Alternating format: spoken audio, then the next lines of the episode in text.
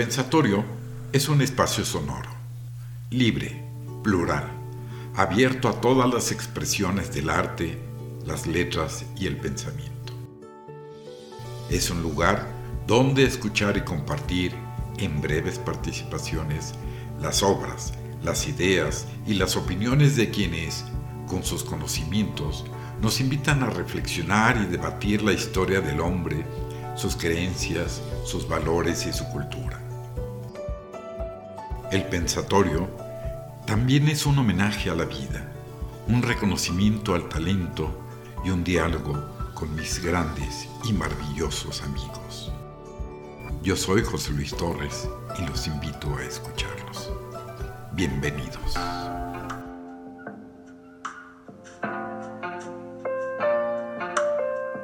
Hola, ¿qué tal?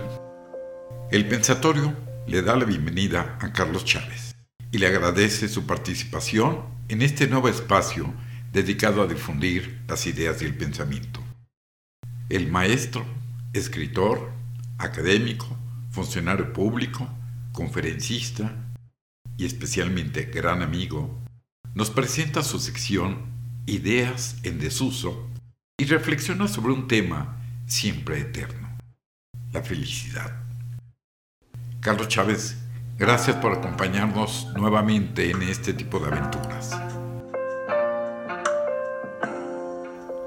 ¿Qué tal amigos? Bienvenidos a esta sección que he bautizado como Ideas en desuso. En esta primera intervención quiero compartir una reflexión sobre algo que he venido observando de varios años para acá.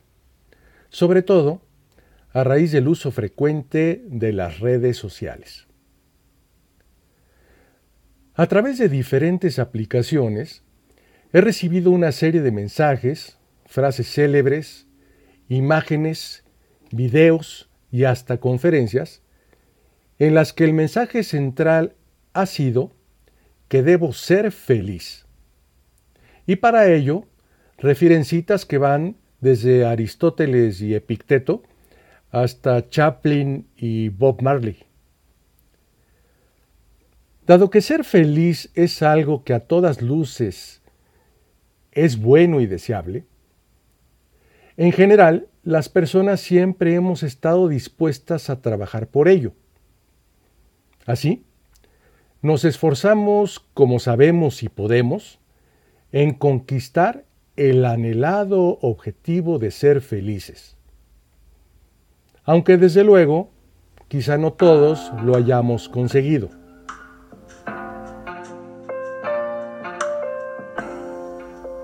Probablemente por ese aparente fracaso de muchas personas en el esfuerzo por ser felices, después de varios años comencé a recibir otra serie de mensajes que si bien iban en el mismo sentido de ser felices, tenían una ligera e importante variante.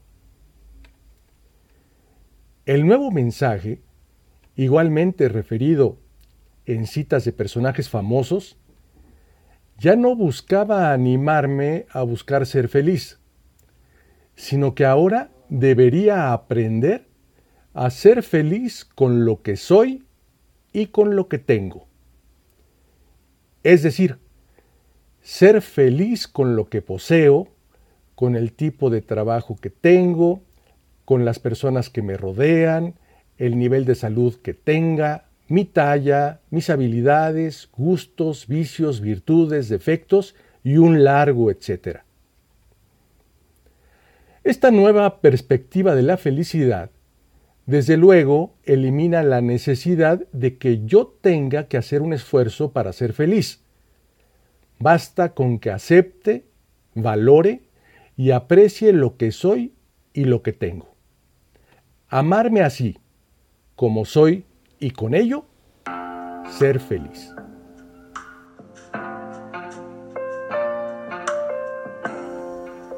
Esta nueva fórmula para la felicidad encuentra tierra fértil en una sociedad en la que la cultura del esfuerzo está en desuso incluso desde el hogar y la escuela.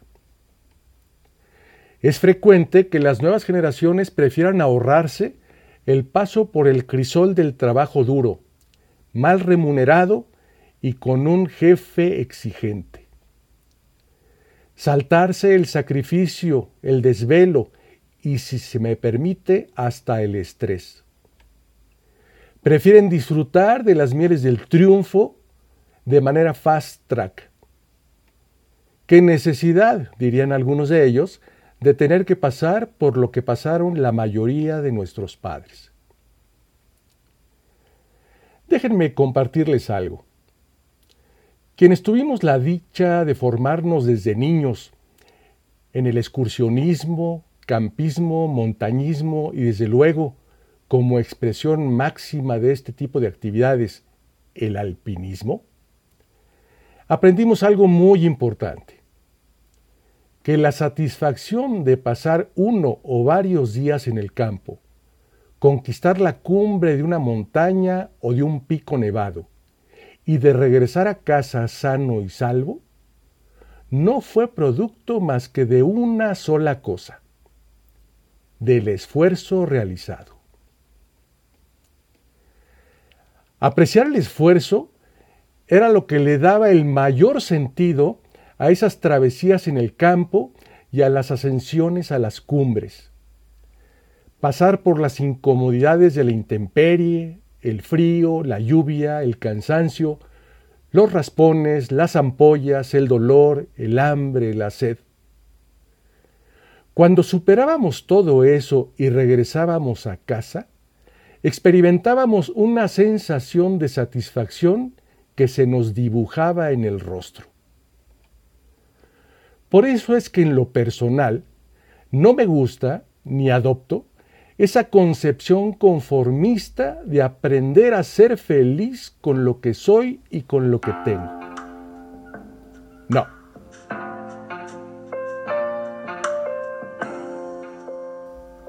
Prefiero abrazar la idea de que la felicidad, si bien no es un objetivo por el que me debo de afanar, sí es la consecuencia de esforzarme cada día en hacer algo bueno por mí, por mi comunidad y sobre todo por quien más lo necesite. Apreciar esta idea de que la felicidad es mera consecuencia de las acciones que emprendemos a favor nuestro, de los demás y de nuestro mundo, puede animarnos a despertar cada día con el entusiasmo necesario para esforzarnos en superarnos y servir mejor.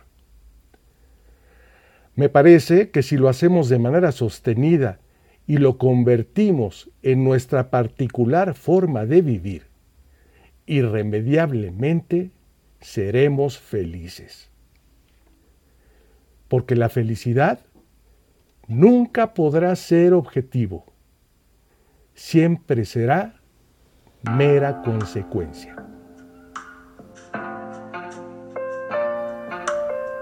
Te invito a encontrarnos en la próxima cápsula de Ideas en Desuso. Se despide tu amigo Carlos Chávez.